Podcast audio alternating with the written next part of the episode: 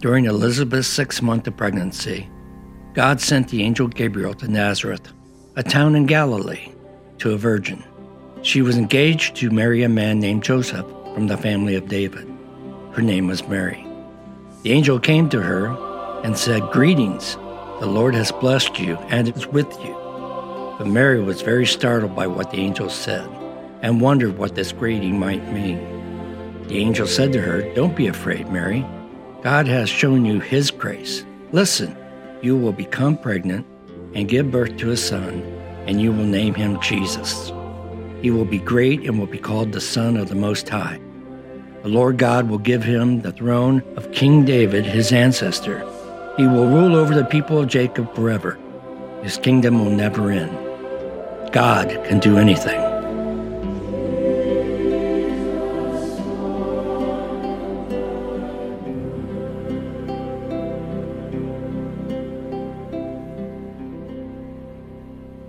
Good to see you today. Glad you're with us, and welcome again to all of you online. Uh, if you don't know me, my name is Josh, and uh, one of the pastors here. hey, just want to encourage you, like Pastor Dave said, if you don't have plans yet, if you haven't finished your plans, make coming to Christmas Eve part of those for your family. We'd love for you to be here with us. 3.30, 5 o'clock. Uh, a lot of Christmas carols, common music you're going to know, uh, gifts for all the kids, just a bag of goodies and candy, and we're going to sugar them up and send them home. It's going to be great. So anyway, I uh, hope you can join us, though, for that on Christmas Eve, uh, coming up soon, next uh, just a couple weeks away now. Well, we've been looking at uh, Christmas through the eyes of a young mother named Mary. But I want to tell you about another young mother. This young mom was having one of those days. I mean, she had everything was just going wrong for her that day. Uh, it was exceptionally hard, maybe one of the worst days of her life, if you asked her about it. The washing machine broke down. Uh, the faucet started leaking. She couldn't run the sink. The, her phone kept ringing and people wouldn't leave her alone. Her head ached. Her back was sore. She could barely walk. Uh, the mail carrier brought a, a handful of bills, none of which was money in the bank to pay. It, everything was going wrong. And then it was time to feed her one year old, and she picked him up, lifted him up into his high chair, and she just collapsed, leaned her head on the tray of his high chair, and just started bawling. Well, right on cue, a little baby took the pacifier out of his mouth and stuck it in his mom's. Do you ever have one of those days? I mean, where just nothing goes right. Uh, maybe one of those weeks, one of those months, one of those years. Maybe more than you wish to really talk about or recount this morning. Well, in our series, uh, looking at Christmas through the eyes of Mary, another young mom uh, we get a unique perspective into her humanity. That, that she was a normal young girl, a teenage mom, actually. Uh, and this morning, I just want you to see a portrait of a young mother who had the same struggles that, that we all face in life, whether you're a mom or not, just common struggles that we all face in life, and how God helped her through. So, with that, let me pray. We're going to be in Luke chapter 2 this morning, and uh, then we'll dive in here in a moment. But let's, let's pray together. Father, thank you for Jesus. Thanks for your grace to us. Thanks, Jesus, for putting on flesh, becoming human at Christmas, so that you could empathize with us, so that you could uh, see and know and feel and sympathize with us in every way. You know exactly what it's like uh, to live in a broken world where life is hard and demanding, and sometimes it feels unending. So, you promised too to send your spirit to comfort us and to help us. So, Holy Spirit, I pray today you'd be our helper. Uh, help me as I teach your word and uh, unpack it. And uh, help all of us, Lord, just to see your great care and give us the ability and the courage and the wisdom to know how to lean into you, to seek you, to trust you through it all. Thanks for Jesus. We pray all this through him. Amen. Well, today uh, we're going to skip ahead a little bit in the story. Last week we saw Mary, and she took off to her cousin, uh, relative, I should say, Elizabeth's house. Who is also pregnant. And uh, she comes back, and we're going to skip over the part where Jesus is born and come back to that next Sunday. But today we're going to skip ahead to verse 21 of Luke chapter 2. And let me just read uh, the first few verses here with you. Uh, we read this in Luke chapter uh, 2, verse 21. And at the end of eight days, when he was circumcised, he was called Jesus. So we're picking it up eight days after Jesus was born. This was the name given to him by the angel before he was conceived in the womb. And when the time came for their purification, according to the law of Moses, they, meaning Mary and Joseph, brought him, Jesus, up to Jerusalem to present him to the Lord. As it's written in the law of the Lord, every male who first opens the womb shall be holy to the Lord, and to offer a sacrifice according to what is said in the law of the Lord a pair of, tur- a pair of turtle doves or, or two young pigeons. Uh, seem kind of strange to you, doesn't it? Why does Luke include that in the story? I mean, okay, yeah, Jesus was born, and then, okay, they circumcised him, they named him Jesus, and they went to the temple. Okay, that, I don't get all this. What's this about? Well, um, let's unpack it just a little bit, briefly, before we get into uh, looking at things again through Mary's eyes. Well, uh, back up in verse 21, it was at the end of eight days when Jesus was circumcised and he was named. You know, this was a common thing. If you were Jewish and you had a child, you would name them eight days later. If it was a boy, you'd circumcise and mark them as belonging to God. It, happened with John the Baptist in chapter one of Luke, same thing. And uh, a little bit of background here, though, is helpful too, because again, this might seem kind of strange to us. Well, if you were a Jewish family, there were certain uh, ceremonies that when you gave birth to a child and, and had a child, that, that you would go through with them. One of them being this Every Jewish boy was circumcised and named on the eighth day after they were born, and it, it physically marked them as belonging to God. Again, this might seem strange to us, but that mark was an outward sign of a covenant God made with a guy you may have heard of named Abraham in the Old Testament. Abraham, uh, God promised a handful of things to him. Uh, making a covenant with him. He promised to uh, make his name great. We're still talking about him today, so I think God succeeded in that. And, and to bless him in great ways. He promised to give him a land, a certain amount of land, which is known as the promised land. That's why it's called that, because God promised it to Abraham. And then he also promised um, uh, to give him a, a great name, a great land, and to make him into a great nation, through whom he would bless everyone in the world throughout all time in other words, coming from his descendants would be one who would bless everyone. Ultimately, that's Jesus. But when God makes this covenant, when he makes it with Abraham, whenever God makes a covenant in the Old Testament, it, there's, there's two signs that accompany it there's a, a physical one, an outward one, and then there's an inward, invisible one. In this case, the outward one is circumcision, the inward one, though, is faith. And every covenant's like that. Now, maybe you might not know all the covenants, but God made one with Noah. Can you guess what the, the physical sign was with Noah? Noah got on the ark and God flooded the earth. And then after the flood, how did God promise that he wasn't going to destroy the earth with a flood again? With a rainbow. But it was ultimately Noah's faith that saved him. It was just this outward sign, and the inward sign is always faith. Well, um, in, in, in Abraham's case, the outward sign was circumcision. And Abraham, too, was saved by faith. In, in Genesis 15, one of the places where that covenant shows up, it, we read Abraham believed God, he believed the Lord.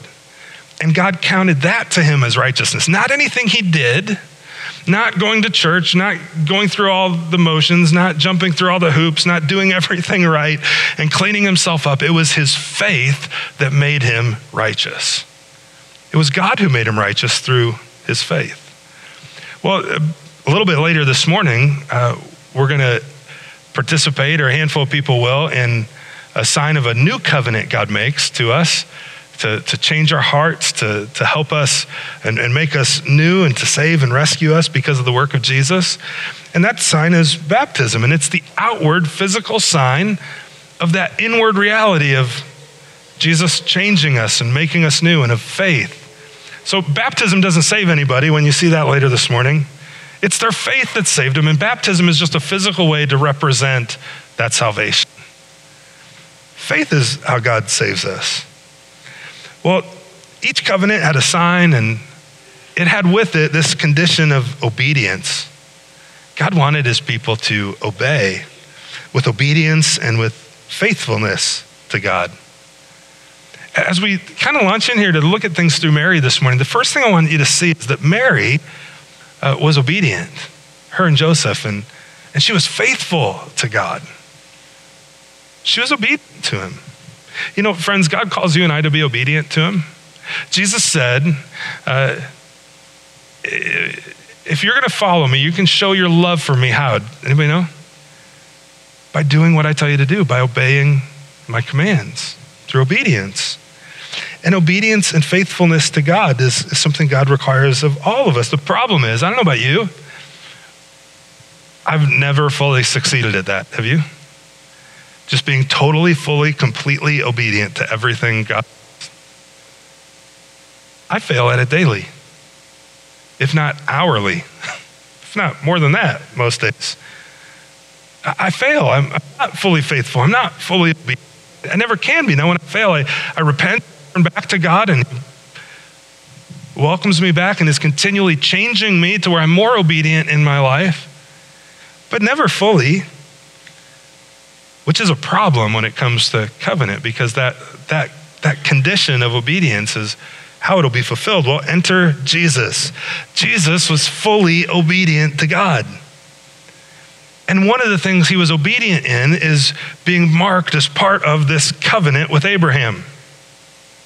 It might seem like a passing comment at first, but really, this was a clue to, to people, especially in that day, Jewish people, that, hey, this one who was born of Mary and Joseph, he's participating in the covenant, he's been marked, he's, he's been obedient in this way.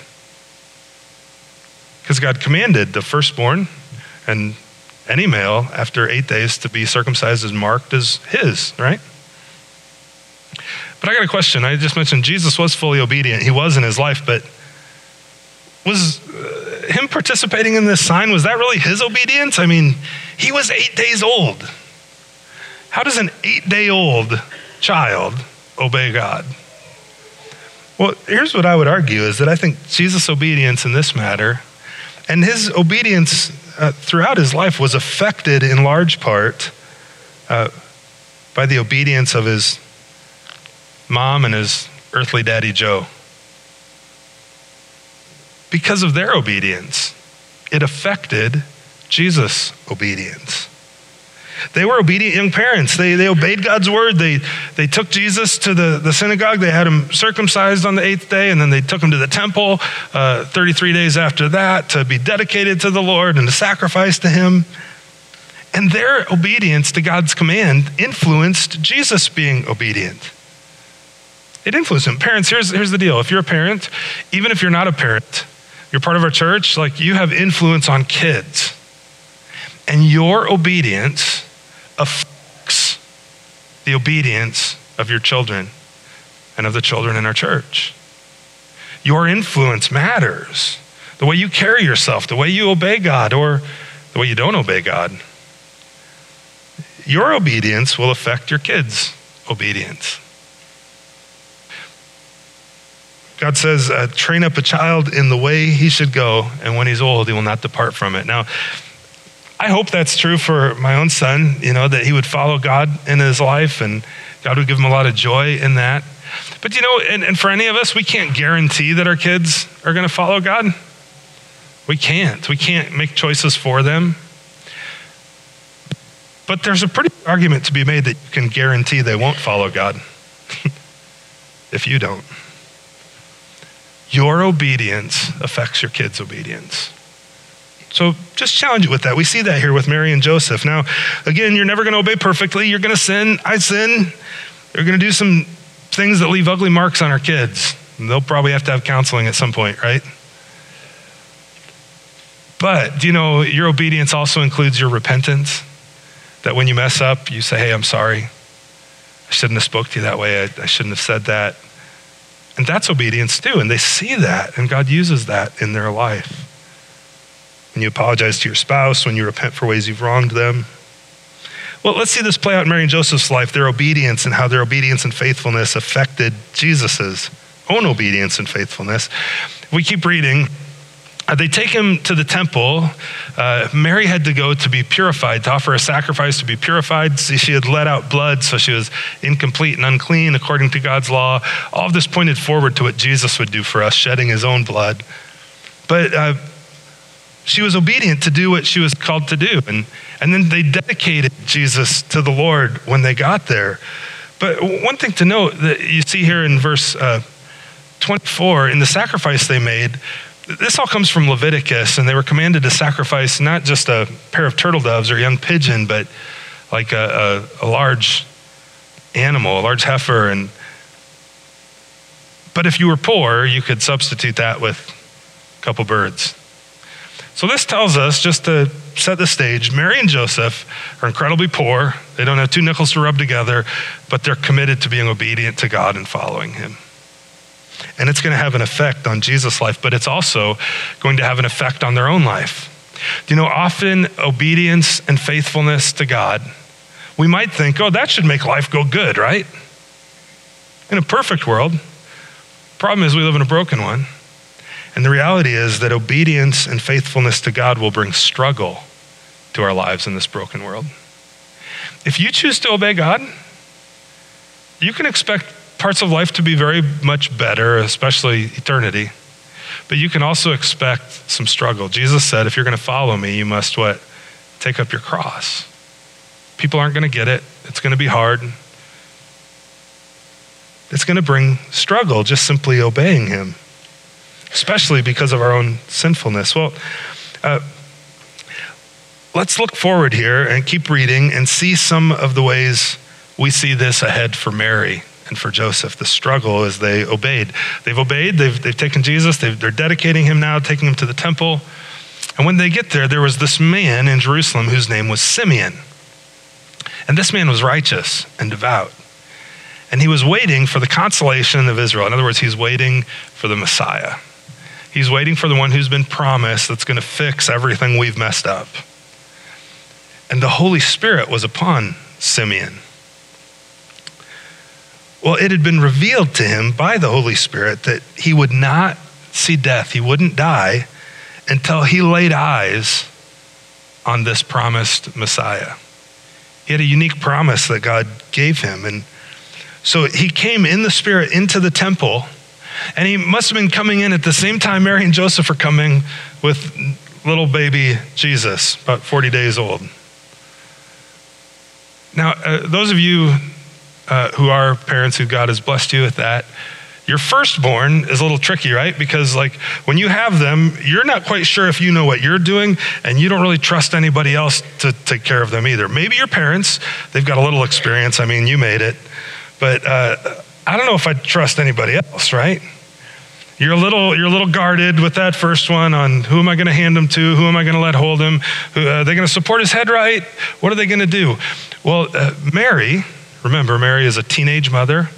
Uh, she was betrothed to Joseph, which means she was somewhere between the age of 12 and 17 when she gives birth to Jesus.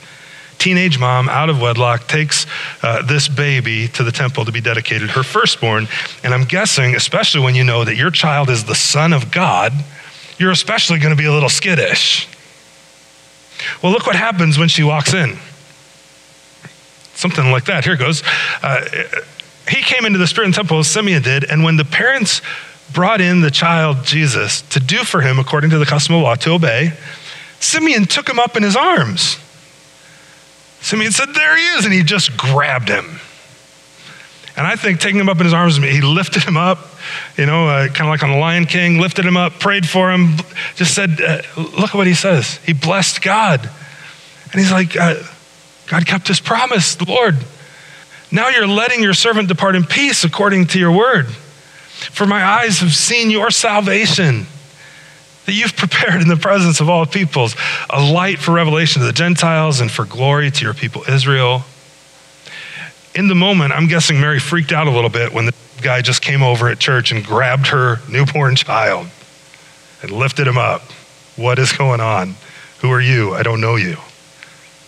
But then when he starts to say some of these things in the Spirit, it confirms for her the things she had heard from the angel that, that he's going to be the Messiah. He's going to save Israel. He's going to keep all of these promises that were prophesied hundreds of years prior.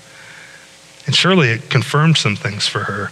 In fact, it says that Mary and Joseph, uh, Jesus' father and mother, marveled at what was said about him by Simeon.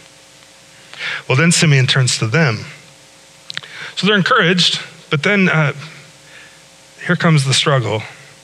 Uh, Simeon blessed them, and he said to Mary, Behold, this child's appointed for the fall and rising of many in Israel, for a sign that's opposed. You know, uh, one thing that uh, is hard as a parent is when your kids struggle, it hurts your heart. And I don't think from people I've talked to that changes even when your children are adults. And, and Mary's getting a clue here. Mary, your child is going to be opposed. There's going to be people who don't like him. There's going to be uh, people who hate him. And not only this, Mary, but uh, a sword's going to pierce through your own soul. Now, most scholars think this is pointing forward to when Jesus would die on the cross, but I would argue I think Mary's soul got pierced a long time before Jesus made it to the cross. What Simeon's uh, signaling here to Mary is that she's about to board the struggle bus. All aboard. It's not going to be easy, Mary. You've chosen to follow God. You said yes, that's great. But it's going to be hard. I mean, uh, this child, he's appointed for the fall and rising of many in Israel for a sign that's opposed, and it's a sign that'll pierce your own soul.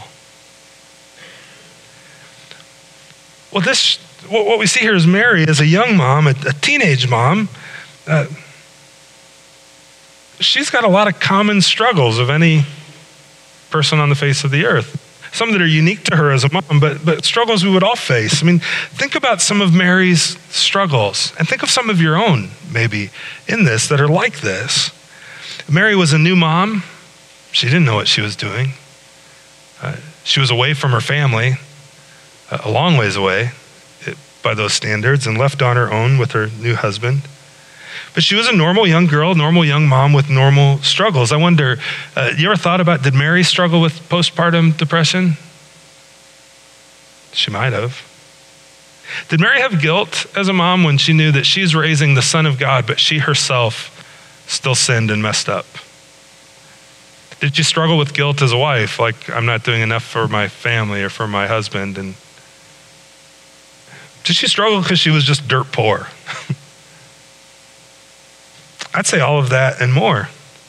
And you know, you may not be a young mom, you may be somebody totally different, but the reality is a lot of Mary's struggles are common to all of us.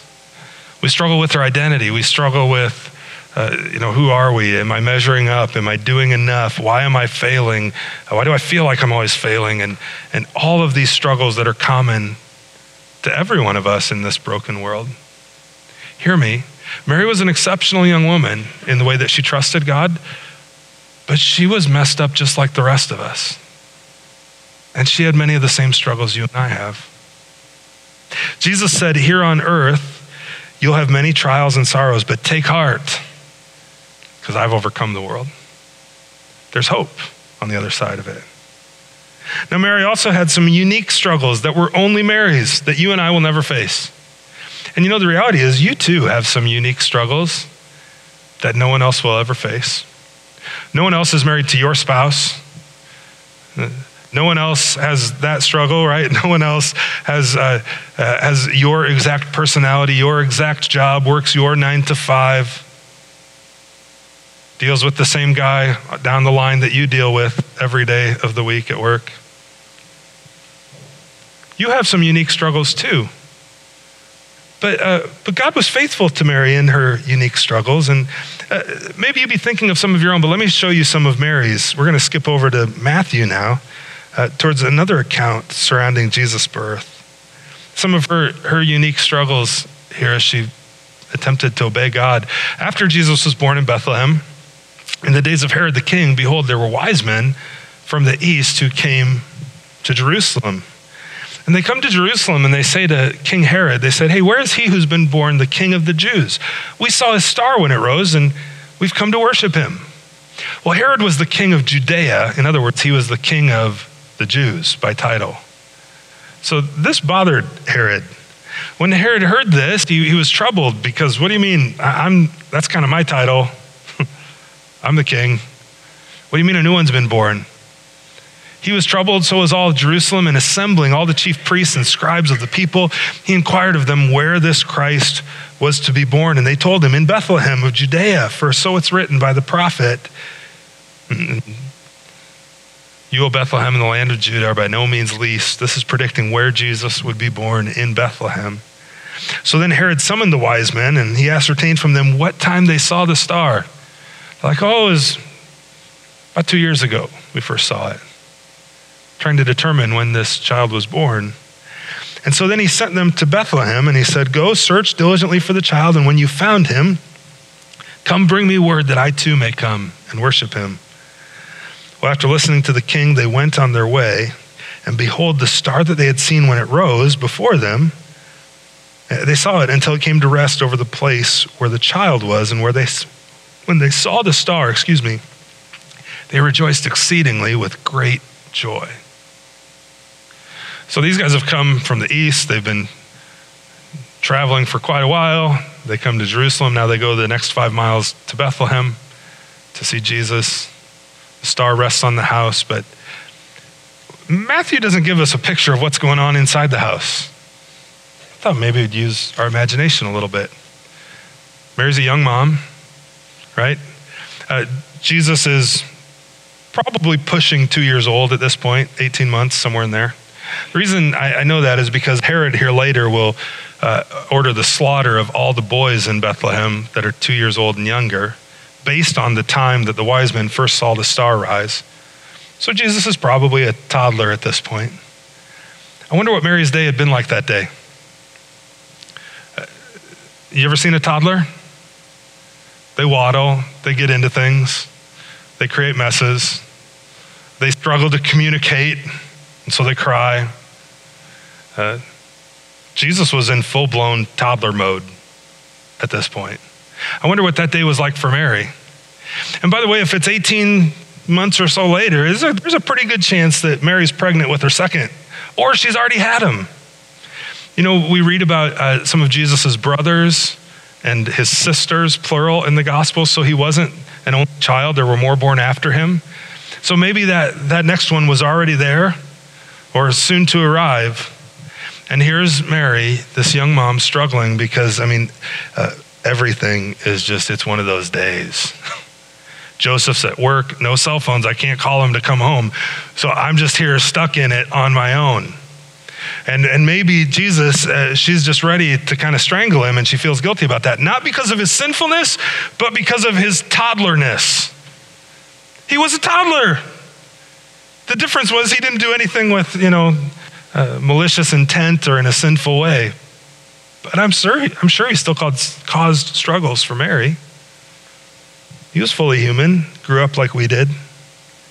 Uh, maybe they're sitting down to eat and Jesus spills the milk and it goes all over the floor, and then uh, she just doesn't know what to do. She's like the mom in the illustration earlier where she just lays her head down on Jesus's uh, high chair and she's just crying, and then, oh, great, now somebody's at the door. But they don't wait for her to open the door, they come right in. And going in the house, they saw the child with Mary, his mother, and they fell down and worshiped him. All of a sudden, this throng of people from a foreign country come in and they bow down to the toddler and they bring gifts of gold and frankincense and myrrh for him. What's a toddler going to do with gold? Well, uh,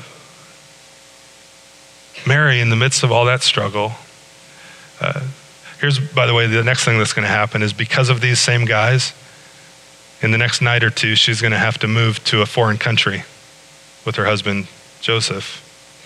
See, they were warned after they worshiped, which was probably confirming to Mary in the midst of her struggle. God gave her grace in that. But uh, being warned in a dream, they, they didn't return to Herod and they departed to their own country by another way. And when they departed, an angel appeared to Joseph as well and uh, told Joseph in a dream, he said, You need to get up, take the child, and you need to flee to Egypt and remain there until I tell you, because Herod's about to search for the child to destroy him. Now, Bethlehem's only about five miles from Jerusalem, so this might have been like a day or two later, maybe that same night. And now, suddenly, after maybe finally settling into this new town of Bethlehem, because all their family was in Nazareth, now all of a sudden Joseph comes home and, hey, Mary, we've got to move. Are we going back to Nazareth? Let's see our family? No. Um, we're going to Egypt. Egypt? I've never been to Egypt. I don't speak Egyptian. Well, uh, we have some time to prepare? You know, when are we, when are we going? Okay, I trust you. I love you. Well, uh, start packing because we're leaving tonight. the camel's warming up outside. Here we go. And off they go. And we're not told how long they live in Egypt, but they were there until they finally made their way to Nazareth, where Jesus grew up. And uh, all of these struggles, I mean, she couldn't go back to Bethlehem, right? Because uh, Herod sends people to, to search for her boy. And when they can't find her boy, they kill all the other boys. Think of the struggles she had, her heart being pierced. What about when she loses Jesus when he's 12 years old? What about uh, when Jesus is, is grown and in ministry and she shows up at the door thinking he's uh, taken the church thing a little far and gone crazy and said, Hey, you need to come home with us. And they say, Hey, Jesus, your mom's here. And like, Who's my mother? it's all of you. You know, who's my family? Did she feel rejected in that moment? Let alone the time when people would be shouting about her baby boy, Crucify him. Mary had a lot of unique struggles we don't have, but that doesn't discount the fact that you have a lot of unique struggles Mary never had. But do you know God is faithful to you through all of it? He is. Uh, a little true or false uh, as we get close to wrapping up here this morning. True or false, uh, God will never give you more than you can handle. You ever heard that? Oh, I know Mary struggled, Josh, and I struggle, but you know, God will never give us more than we can handle. True or false? What do you think? Yeah, that's not in the Bible. I think it's absolutely false. In fact, I think often God does give us more than we can handle. Do you know why? So that we lean on Him to help us handle it. And He did that with Mary. These things Mary couldn't do on her own. She had to trust the Lord through it. Uh, this comes from a false interpretation of 1 Corinthians 10 13, where uh, God promises that we wouldn't be tempted beyond a place where there was a way of escape and a temptation that we couldn't handle. But He never promises not to give us more than we can handle. I, I would argue, I think He often does so that we trust Him. Jesus said, My yoke is easy, my burden is light because I'm in the yoke with you and I'm helping you carry the burden.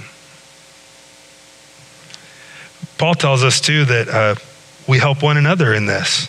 Jesus helps us, but we're, we're told uh, to bear one another's burdens, to help one another. What, what are some of your burdens, your unique ones? Maybe you got common ones that we all struggle with and we can encourage one another in. Maybe you've got some unique ones that nobody knows about, but it's just weighing you down and you need some help. Who can you talk to? There's people who love you, to help you. We all have our own load to bear. Paul says. If you obey God and follow Him and are faithful to Him, there's going to be struggle. And so here's what I would say keep your eyes then on the destination. Keep your eyes on the destination. I mean, back to our struggle bus, right? It's a bumpy ride. But when you get to the end, it's sweet and it's worth it keeping your eyes on eternity, keeping your eyes on Christ. It doesn't make it easy, but you need to know and remember that these days are momentary. The days of struggle, the days of heartache, the days of pain. Friends, they're coming to an end if you know Jesus. They're momentary. Uh, Paul says, uh, for this light, momentary affliction is preparing us for an eternal weight of glory. See the destination there? beyond all comparison as we look not to the things that are seen, but to the things that are unseen. For the things that are seen are transient, they're going to fade, that job, that promotion, that uh, fill in the blank, all those things you want, sometimes I want as well, right? They're going to fade. But the things that are unseen are eternal. So keep your eyes on eternity. Solomon, the wisest man who ever lived apart from Jesus, said uh, God has made everything beautiful in its time. He makes everything beautiful in its time, in the end. He's put eternity into our heart, that longing for more, but in such a way that in the midst of it, we don't always know what God's doing from the beginning to the end. And so we just have to trust Him and move through it. So, so my commendation to you, and I think it would be to Mary as well, and, what, and I think what Mary would say, because she did this keep going. Keep going. One foot in front of the other, trusting God, leaning on others for help.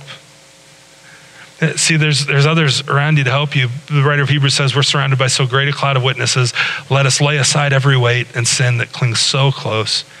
Let us run with endurance the race before us, looking to Jesus, the author and perfecter of our faith, who for the joy that was set before him endured suffering, endured the cross, despising the shame, and he's now seated at the right hand of God. Paul says this is why we don't lose heart. And Jesus even said, I've said these things to you so that in me you could have peace. In the world, you're going to have tribulation. But take heart. I've overcome the world. So, friends, your obedience to Jesus, your faithfulness to God, it's not going to make life easier. If you were told that, you were lied to. It's going to make it harder in many ways. But it'll be better because God is faithful and He'll help you through His Word as you lean on Him and through all the people in this room. So lean on them. Let me pray. Uh, we're going to call it a morning, and then Pastor Dave's going to come as we head into uh, our baptisms this morning. And uh, just those who've made that choice of putting their faith in Christ and leaning on Him with their life. Let me pray.